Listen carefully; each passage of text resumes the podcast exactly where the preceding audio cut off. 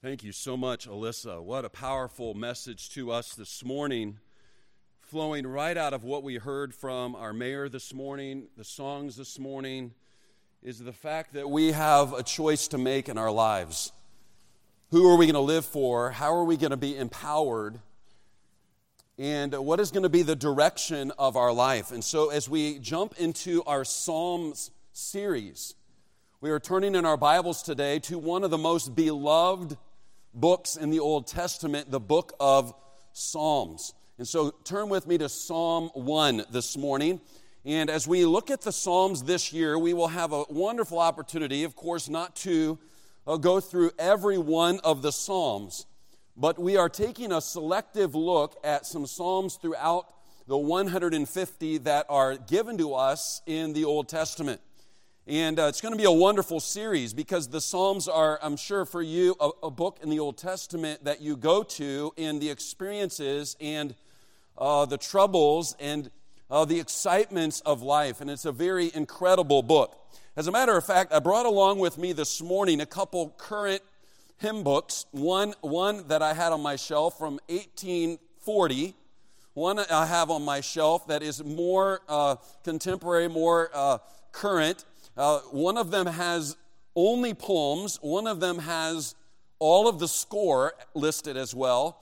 And I was thinking to myself that what, we, what I'm holding here in my hands this morning is basically the same idea of what we see in the Psalm book of the Old Testament. The book of Psalms is songs, it is poems. It would actually be more comparable, more related to this songbook from the 1800s, which, if you look through it, it's incredible. This is actually a Baptist hymnal that has many, many songs, specifically from Isaac Watts. I love reading through these poems. There, there are some musical notations, uh, but primarily it is a book of poetry.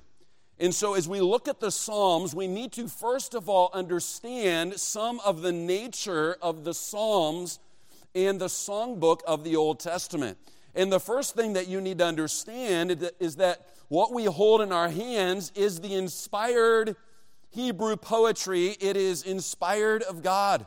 And one of the key things that you understand when you read poems, and especially Hebrew poetry, is that we have a, a lot of what is called parallelism.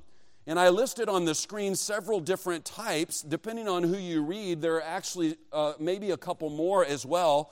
Different types of parallelism where you have one line of the poem being either explained or repeated or disagreed with, or uh, figuratively, um, the meaning is given in the second part of of, the, of the line of the psalm. And so, parallelism is something that you will notice as we go through the different psalms that we will see be uh, talking about in our chapel services. And so, even here in Psalm 1, in a moment, you're going to recognize those statements of the lines because they're, they're written in Hebrew poetry, they're written in a rhythmic way, they're written in a poetic way, they're written in an artistic way.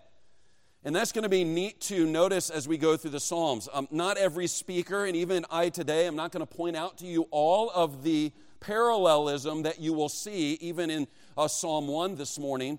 But uh, I'm sure that many of the speakers will be uh, referring to this idea in the Hebrew poetry. And what, what I can tell you is that this is, a great, this is a great hymn book, and this is a great hymn book of poems, but there's no greater hymn book than the inspired one. And so the inspired Hebrew poems of the Old Testament are incredible. As a matter of fact, I just pulled out another one, and this is actually one, uh, one that I just uh, like to look through as well, because at the beginning of this uh, hymnal, which is called the Church Psalmist, uh, they have done what many have done, like we even did this morning. They've reworded the Psalms in, in current poetry. Of course, this is the 1800 poetry. We had a little bit more current one this morning, but they actually reword many of the Psalms so that you can actually see it in, and hear it in your, your own uh, vernacular and language. And so we want to see that they are inspired poems. Secondly, let's notice this they are loosely organized. They are loosely organized we know that God's Word has a plan, has a path, and many of the books of the, of the Bible, you can see a very particular organization.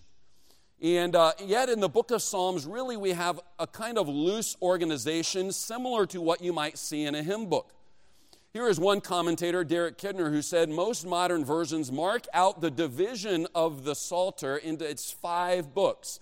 And I've seen, as I've read and I've just researched a little bit concerning this, that many of the commentators will recognize this, the five books, and you see the, the listing of, of the beginnings of those books, which are all set off with a doxology at the end of each of those five sections. The basis of this is to be found in the Psalter itself, which crowns each of these groups with a doxology. Its structure, Psalm's structure, is perhaps best compared, I like this, with that of a cathedral, built and perfected over a matter of centuries in a harmonious variety of styles. Rather than a palace displaying the formal symmetry of a single and all embracing plan. And so it's important that we recognize as we look at selected Psalms, and it was interesting as we were even scheduling the different speakers, we were really not all that concerned with making sure that we got Psalm 100 before Psalm 120 or whatever. We're, we're actually not that concerned with the order other than we're going to start with the prologue, which is Psalm 1 today. Psalm 2, I believe, uh, will be the next message. And then we will end with the doxology. And it's actually four Psalms at the end of the book of Psalms, but specifically Psalm 150, which is the final conclusion that we should, with all of our breath, praise the Lord. And of course, in the songbook, that is one of the, the themes that we see. So there's a loose structure. Number three, notice that they are meant to touch our affections. I love this. I'm a musician and a theologian, and I do, do love the book of Psalms because the book of Psalms does what we're doing every day in chapel, singing poems that touch our hearts. We affirm them together as believers, we do it as a congregation. And uh, these, these poems, artistic expressions in the forms, whether it's the Hebrew poetry or our, or our English language, these poems are meant to touch us in a very specific and special way.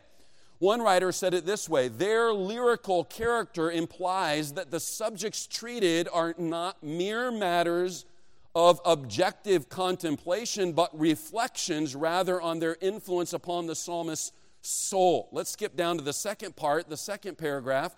The Psalms have, among other roles in Scripture, one which is peculiar, peculiarly to their, their own. Notice this to touch and to kindle us rather than to simply address us.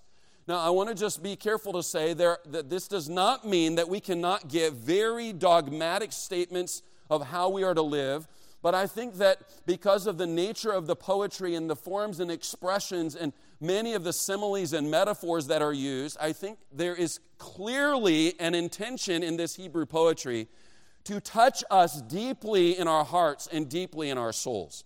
And you're going to see that in many of the different uh, psalm uh, messages that we have this semester and next semester. And then finally, I think uh, this is obvious in the songbook of the Old Testament, they are meant to be vocalized. They are meant to be vocalized. Uh, one writer said it this way the present collection of Psalms was intended for use in the divine service of the congregation. Yet this does not imply that all the particular Psalms were composed with this directly in view. It is self evident that the sounds of the words, as they are brighter or gloomier, and the shading of the tone in general, stand connected with the feeling expressed in them. The same is true of the rhythm, the movement of thought, or the pulsations of the feeling expressed in the more tardy or more rapid sequence of the syllables and words. And even in reading this, if you're a musician, you see a lot of terms here that would refer to this idea that the intention of the Psalms was that they would be used in divine worship and they would be either spoken together or they would even be added to instruments of music. And interesting that actually the word Psalms has that idea. It's a song played with uh, additional musical instruments. Okay, so we obviously see in the Psalms that this is meant to be musical, it's meant to be vocalized. Some of them would be chanted, some of them would be quoted, some of them would be sung. And uh, it's wonderful when we even have, a, uh, even as we did this morning, we, we're able to sing a, a kind of a contemporary translation of Psalm 1 that we'll be singing as our theme in each of our psalm services. And so, this is kind of the nature of the book of Psalms. This is really important that we recognize as we study each of the Psalms together. Now, let's notice just quickly the purpose of the Psalms. And I just want to encourage you to think about this that the purpose of the Psalms, we may say, comes from the idea that starts the book of Psalms. It is in Psalm 1 Blessed is the man. And I think it is neat to see this theme, which may be one of the main themes and maybe the connecting theme throughout the Psalms the word blessed or being under God's blessings. Oh, how blessed, or oh, how happy, or oh, how maybe we could say, how enviable a position it is to be in a right relationship with God. And so this, this idea of blessed is used 26 times in 19 different Psalms. And specifically, at the beginning of the book of Psalms, we have chapter, or excuse me, Psalm 1 and Psalm 2. Technically, they're not chapters, they're poems. And so Psalm 1 begins with blessed, Psalm 2 ends with blessed. And uh, we will have a message on Psalm 2 coming up next in our series. But just to encourage you about something, Psalm 1 helps us to see the incredible allegiance that we owe to God and the choice that we need to make. Psalm 2 helps us to see that that allegiance and that choice to live in right relationship with God demands an anointed one. And Psalm 2 is, is the first, what we might call messianic, messianic psalm that literally reveals to us that the only way to be blessed is to have a Savior. And so this possibly could be a very good theme for us, which is why we've chosen for our theme planted and productive, living the blessed life. This is a theme that we have, uh, that we have put together for each of our sermons uh, as we go through this Psalm series. And so I want to quote my favorite Hebrew scholar, my favorite Old Testament scholar, Dr. Andrew Goodwill. One of the purposes, he says, if not the purpose of the Psalms, is to show the enviable position of the person who has a close personal relationship with the God who reigns over all creation. And I do believe that this is a wonderful statement of maybe what we could call a central theme of the book of Psalms. And even that statement alone, and each psalm that we will look at, has this intention of deeply affecting our soul and our hearts and our emotions and then our activities of life.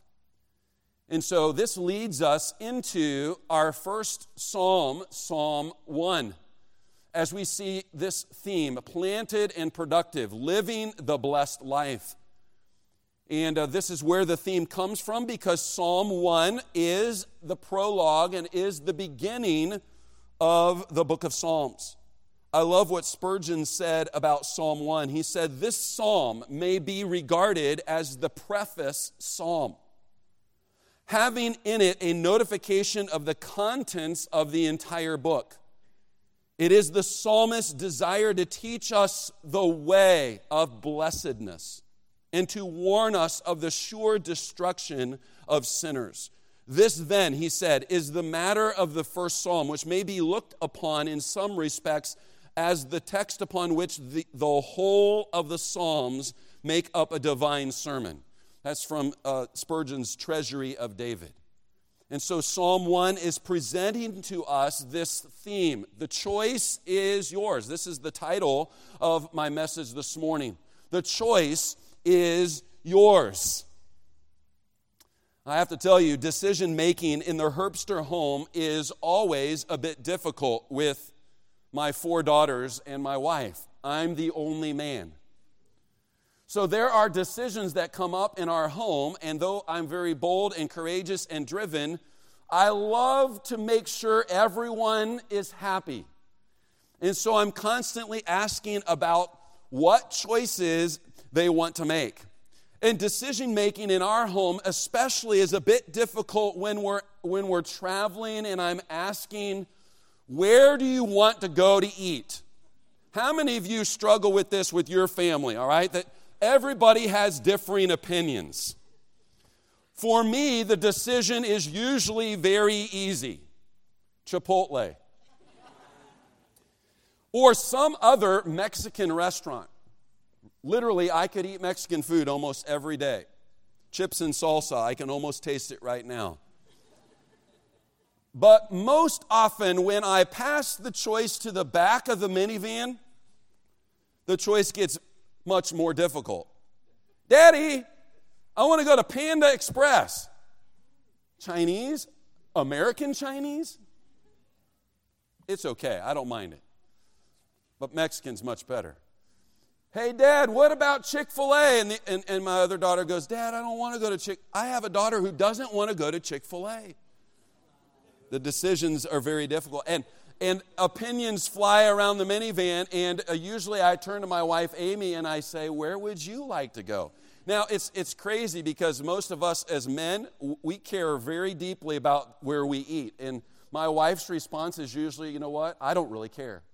And uh, that's, that's really never the choice that I have, okay? Even though I'm trying to meet uh, the needs of my family. You know, when you think about the idea of choice, choice is the ability to make a decision when presented with at least two options.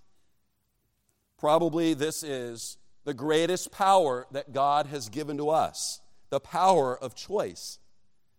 He did not make us robots who mechanically or instinctively do his bidding, but rather, he made us in his image as moral creatures with an ability to choose. The choice is yours. We read about some of these choices early on in the Old Testament. Deuteronomy 30, verse 19 I call heaven and earth to record this day against you, that I have set before you life and death, blessing and cursing.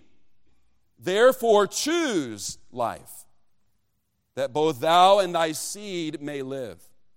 Joshua 24, verse 15. And if it seem evil unto you to serve the Lord, choose you this day who you will serve, whether the gods which your fathers served that were on the other side of the flood or the gods of the Amorites.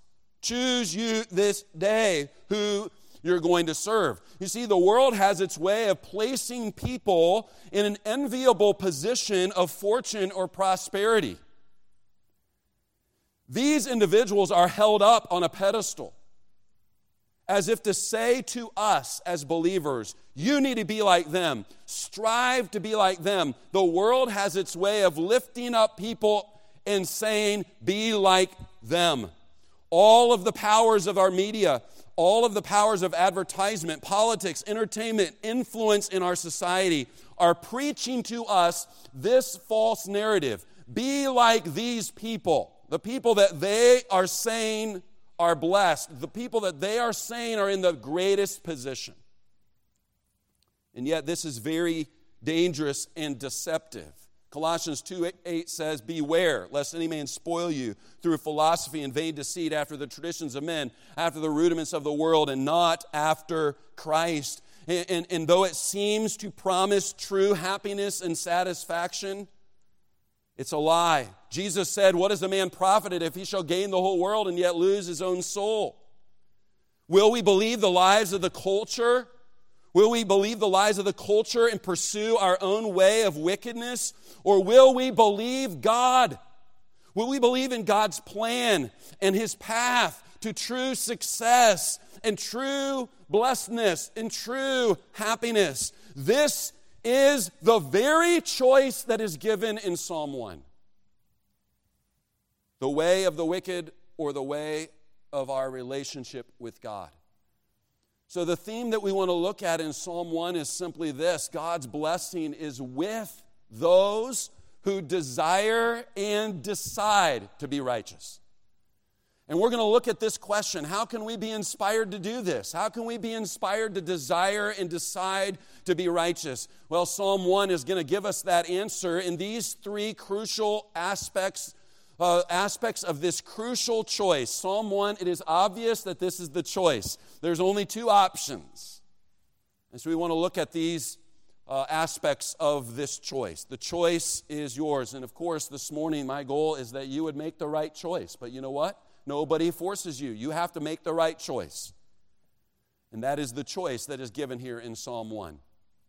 Notice, first of all, the foundation of the choice. We're going to move quickly. The foundation of the choice. And I like to say that this, uh, this point answers this question Who am I going to listen to? Who am I going to listen to? And this is found in verses 1 and 2 of Psalm 1. Blessed is the man that walketh not in the counsel of the ungodly, nor standeth in the way of sinners, nor sitteth in the seat of the scornful. But his delight is in the law of the Lord, and his law doth he meditate day and night. And so, what we see is a negative and a positive. And verses 1 and 2 are laying for us the foundation of this choice. Who are you going to listen to? Who are you going to listen to? And you can either listen to the way of the wicked or, or the way of the world. And, and, these three ideas that, that there is parallelism in this, these three statements who walk in the counsel, who uh, stand, in this, uh, stand in the way, who sit in the seat. We saw that in verse 1. Blessed is a man who does not do that. And so the way of the wicked is described in these ideas walking and standing and sitting. And, and what, what are you going to pursue? Who are you going to listen to? And we see it also in these three words the word counsel, which is, is literally referring to uh, the thinking of the world or the philosophy of the world. Love not the world, neither the things that are in the world. If any man love the world, the love of the Father is not in him. I think that's what it's talking about. It's not talking about the earth, the globe, or even the things or the people or the animals of the world. We're, we are talking about the system or the thinking or the philosophy of the world when we say, Love not the world.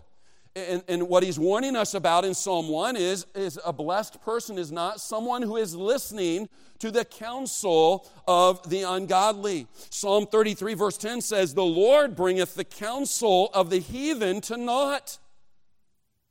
We should not be listening to them. We should not be following the way of the wicked. The second idea is the way. The word way in the text refers to the behaving of the wicked. Not only is it the thinking of the wicked, but it's the behaving of the wicked or the conduct that is being lived out in their lives. And, and, of course, the New Testament tells us in Romans 12, verse 2, to not be conformed to this world. The word conform literally means externally pressed into the mold. And so this is the idea also in the New Testament. And then he mentions the, the, the, seat. So the counsel, the way, and the seat. This would refer to the belonging and the feeling like we're, we're friends of the world. We are associated so much. We're a little bit like, often, we're a little bit like Lot's wife. And even when God was rescuing her from Sodom and Gomorrah, she had such an association such a belonging in Sodom that she had to look back. And James 4, verse 4 tells us friendship with the world is enmity with God. And so this is our choice. We can either go the way of the wicked and listen to their counsel and do their, uh, do their, uh, their, their deeds and their conduct, or, and we can even associate ourselves with the way of the wicked. Or, as Psalm 1, verses 1 and 2 teach us, we can go the way of the Word the way of the word. I think this is clearly what we're seeing. Who are you going to listen to? You're going to listen to the counsel of the wicked and go in the conduct of the wicked, belong to the wicked, or are you going to listen to God and specifically His law? The law of the Lord, which, of, of course, at the time of writing was most likely referring to the Pentateuch, the Torah, but of course, we understand that God has given us everything we need for life and godliness in the Word. And so He tells us to delight in the Lord, in the law of the Lord. The Bible is deeply appreciated by those who are blessed by God. And the Bible is diligently studied. He says we're to be meditating on it, Psalm 1, verses 1 and 2. It is to be diligently studied. The word, the word meditate literally means to mutter it. And, and, this is not necessarily verbally muttering it. Sometimes that is the case, but that means throughout our day, we are consistently bringing up the truth of the Bible. We know who we're following, we know who we're going to listen to. We're not going to listen to the wicked, we're going to listen to the Word. And the Bible is definitely guiding us, definitively guiding us day and night i love that in, in, the psalm and i think this is this is what we're hopeful of in this institution that you will understand that literally everything we are doing, life, uh, for us as believers is based upon the Word of God, and God's Word is sufficient, and God's Word is inspired, and God's Word can give us everything we need for life and godliness. And so, this is the foundation of the choice, and I do not want to just casually and foolishly assume that every one of you that is at Maranatha Baptist University has already decided who you're listening to. Who will you listen to? Those who are blessed by God are desiring and deciding to be in his blessing in this relationship with him. God's blessing is on those who desire and decide to be righteous. So, who are you going to listen to? Let's notice, secondly, the illustration of this choice. As we look at these three aspects, number one, the foundation. Who are you going to listen to? This is interesting. In the poetic language of Psalm 1, incredible pictures, incredible metaphors that are given to us. Let's notice the illustration of the choice. And by the way, this is also an illustration that is repeated in the prophets as well, specifically Jeremiah 17, verse 5. I love this text. It says, Thus saith the Lord, Cursed be the man that trusteth in man, and maketh flesh his arm, and whose heart departeth from the Lord, for he shall be like the heath that King James word means a bush, a small tree. He shall be like the heath in the desert, and shall not see when good cometh, but shall inhabit the parched places in the wilderness, in a salt land, and not inhabited. So, this is, a, this is a theme or a metaphor, a picture that is repeated other places. What are you going to be like in this choice? You can choose to follow the way of the wicked. You can choose to follow the way of the word. Who are you going to listen to? The choice makes a difference because when you make that choice, this is what you're going to be like.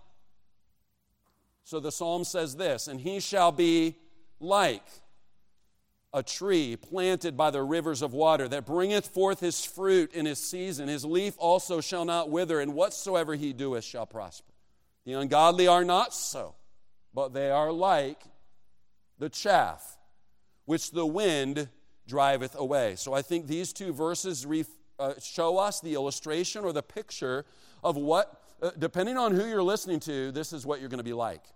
So, what are we going to be like? First of all, you can be like a tree based upon following the Word, delighting in the Word, diligently studying the Word, definitively letting the Word of God guide your life. Guess what? You're going to be like you're going to be like this planted tree. And I lo- love that idea. This is not a tree that just naturally grew, it was planted. And there's only one person that can plant us, and that's God. And the way He plants us and the way He gives us stability is, first of all, through our salvation, through forgiveness of sins. And just a reminder that Psalm 2 is going to re- refer to this. Psalm 2 is going to show us that without the Savior, without the Son of God, the anointed one, the prophesied one, there's no possibility to be planted like a tree. But when you are planted by God, you are stable and nourished and distinctive and growing and productive and durable, resilient, persevering. These are characteristics of a strong, steady, stable tree. Or you can be like the chaff. This is the obvious illustration given in these verses that we've read. You're either stable and secure and growing and nourished, or you are rootless, dry, fleeting, dead, useless, feeble. And most of you understand that in, in the ancient world, they would throw the wheat up in the, uh, uh, from the ground and they would throw it up in the air, and the wind would blow away what was not lasting. The wind would blow away the chaff. The chaff was what, what the wind would blow away. And there's many references to this. Hosea 13, verse 3 Therefore, they shall be as the morning cloud, speaking of the wicked people, and as the early dew that passes away. It's fleeting, it's trivial. And then he says in Hosea 13, 3, as the chaff that is driven with the whirlwind out of the floor and as the smoke out of the chimney. Okay, don't you see that the choice is being put before us? Your choice. It is your choice. God is going to bless those who desire and decide to be righteous. And you won't be righteous if you're listening to the wicked. And you won't be righteous if you're like the chaff, which the wind drives away. The foolish shall not stand in his sight. You see, these are, these are the options for us this morning. The choice is yours. The choice is yours. If you are a true believer, I think the choice is obvious. If you're not a believer here this morning, maybe you're still struggling with your salvation. I do believe that Psalm 1 actually can help us to see that even in the matter of our eternal soul and our eternal destiny and our salvation, the choice is you're either lost or you're rescued. I think Psalm 1 can have some application there, and we'll see that when we get to this final point. All right, so uh, number three, let's notice the implications of this choice. The implications of this choice. God, if God's blessing is on those who desire and decide to be righteous, then let's make the right choice and uh, what, what happens in what are the results? What are the consequences for this choice? Or what are you going to learn this morning from Psalm 1? Well, Psalm 1, verse 5 says this Therefore, the ungodly shall not stand in the judgment, nor sinners in the congregation of the righteous. For the Lord knoweth the way of the righteous, but the way of the ungodly shall perish. I do believe there is a reference here to eternal judgment. I think there are temporal judgments that people face, but I believe this is a reference to really our entire life.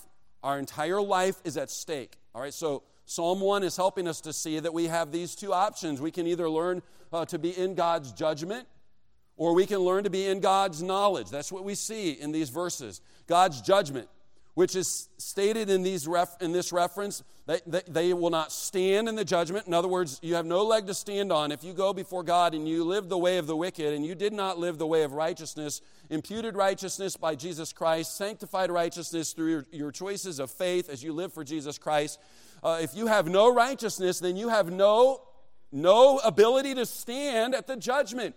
And uh, the Bible tells us there's a great white throne judgment, and whoever, whoever's name is not written in the Lamb's book of life is cast into the lake of fire. And so you are condemned by God. And, this is interesting that, that you're not found in the congregation of the righteous. You are literally separated from God and separated from all of God's people. And then he uses at the end of Psalm 1, he uses the word perish, which is the same word used in John 3:16. For God so loved the world that he gave his only begotten Son, that who, whosoever believeth in him should not what? Perish. So that's being doomed and being condemned and perishing and, and suffering the fruit of your, your sin and, and what you justly deserve for all eternity. This is, this is the ramification or the implication with this choice to be righteous in God's sight and follow His way, the way of His word, which is like a planted tree that is strong and stable, or to follow the way of the wicked and be blown away like chaff and, and have no standing before God. This is the choice that is laid before us.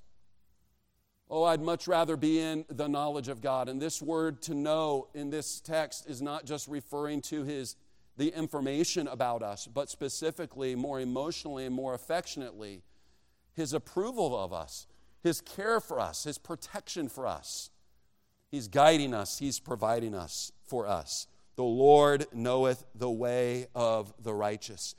Nahum 1, verse 7 says, The Lord is good, a stronghold in the day of trouble, and He knoweth them that trust in Him. Don't you see this amazing choice that is set before us here this morning. The choice is yours. We've seen the foundation of the choice.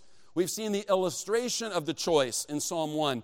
We've seen the implications of the choice. And what this psalm is teaching us is that God will bless and is blessing. And this is the most incredible position we can be in under the blessing of God that God is blessing those who desire and decide to be righteous.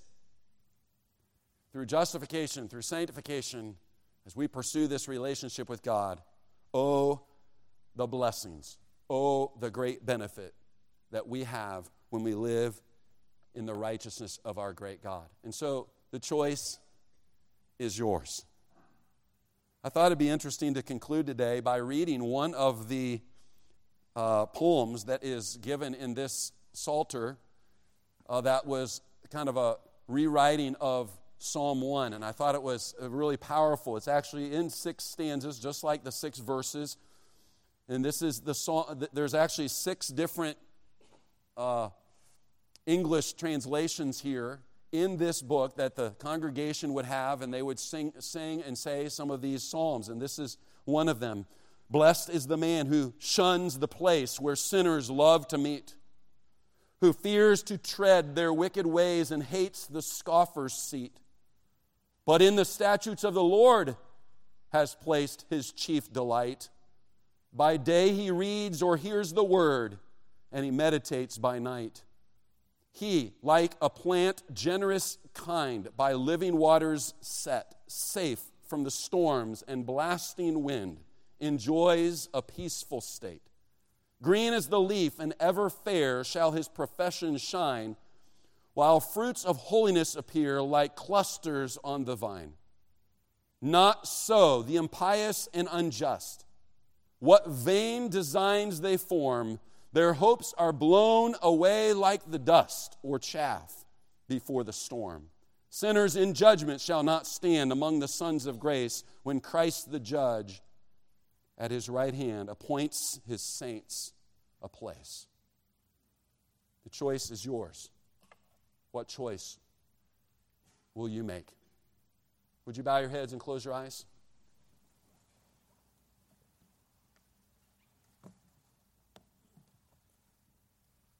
Lord, this morning we acknowledge to you that you have set before us a decision. Who are we going to listen to? What will we be like? What will we learn from you? Oh Lord, I pray that we would learn the powerful lesson of Psalm 1 and really one of the primary purposes of the book of Psalms. That is, oh, how blessed we are when we are living in a right relationship with you. And whatever troubles and trials and tests come our way, whatever sort of situation we may face, we know that if we are in right standing with you, we are righteous because of Christ. We are righteous because we are growing through the power of the Spirit and the Word. When we are following that way, the way that is blessed. When we are in that place, we know that we are experiencing all of the blessings and the benefits that you, our great God, can give us. God, I pray for our students here this morning. There's some that are listening to the way of the wicked. They're just like being blown around like the chaff. They might even be in judgment before you.